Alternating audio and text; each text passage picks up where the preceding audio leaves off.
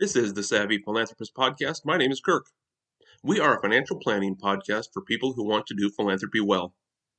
Whether you're a donor trying to do some good in the world, or you're a development officer trying to connect resources with the people who need them. This podcast is all about how to navigate our U.S. legal and financial system in order to make the greatest philanthropic impact you can. This is episode 35 IRAs, Part 4.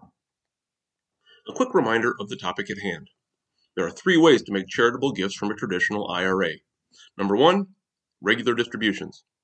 Number two, qualified charitable distributions. And three, beneficiary designations. Last week we laid out the requirements and benefits of a QCD. Today we're going to stretch that conversation into a new opportunity recently created by the Secure Act 2.0, passed by Congress right at the end of 2022.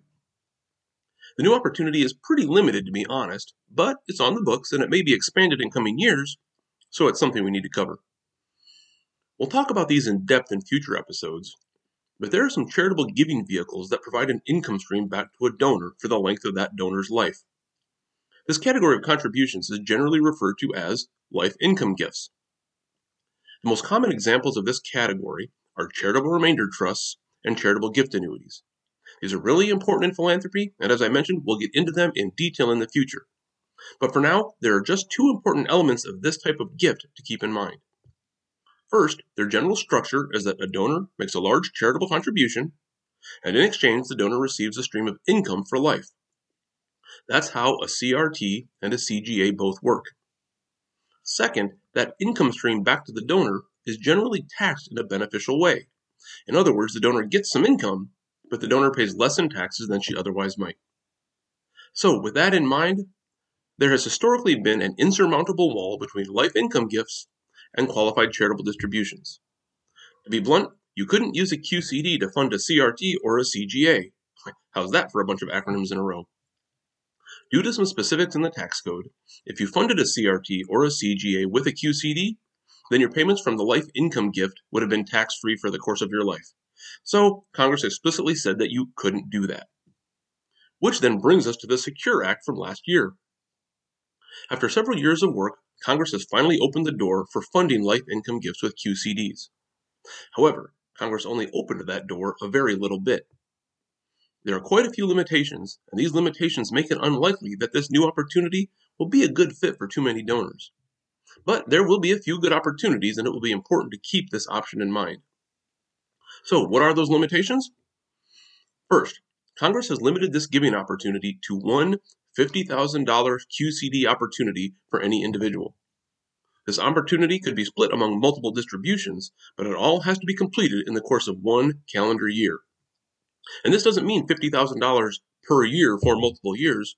This means one chance in a single year that cannot be repeated. The general view among practitioners is that this $50,000 is part of the total $100,000 limit that is included in the regular QCD legislation. Just so you know, there is a minority view that reads the new statute as providing for a $50,000 opportunity in addition to the typical $100,000 limit. But as I said, this is the minority view. Second, as I mentioned, this opportunity only allows for a QCD to fund either a charitable remainder trust or a charitable gift annuity. In almost any scenario I can think of, $50,000 is not sufficient for funding a practical CRT. That generally requires a substantially larger gift.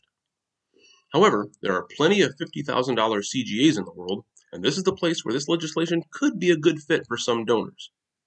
And while we're on the topic of CRTs and CGAs, the legislation also requires that that gift, uh, the life beneficiary, be only the donor and or the donor's spouse.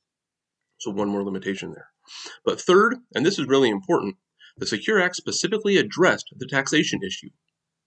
It provides that all life income payments under this scenario will be fully taxable. And if you're familiar with tax terminology, it's taxed as ordinary income. In other words, it's taxed in the donor's highest tax bracket. This means that donors ultimately end up paying income tax on the IRA distribution, a lot similarly as if they had taken the distribution themselves. So the donor ends up paying tax, but bear in mind that it's stretched out over many years, so this could still be a substantial benefit. But it will depend on the tax particulars of the donor. To pull everything together, this QCD opportunity under the Secure Act is a welcome addition to the philanthropist toolkit. Under the current limitations, it probably won't be a good match for too many situations, but there will be a few, and that's certainly a good thing. But with any luck, the legislation will be tweaked in future years, hopefully increasing the amounts that can be given. If that happens, we may begin to see more of these gifts over time. If you're enjoying this podcast, be sure to click subscribe so you don't miss any episodes. If you know other people who might find this podcast worthwhile, please share it on your social media platform of choice. And if you're feeling particularly generous, a rating or review for the show on whatever podcast service you use would really help to get the word out about the show. You can find The Savvy Philanthropist on the internet at thesavvyphilanthropist.net. You can find me on LinkedIn at the link below in the show notes, and you can follow me on Twitter where I am at Rossplan.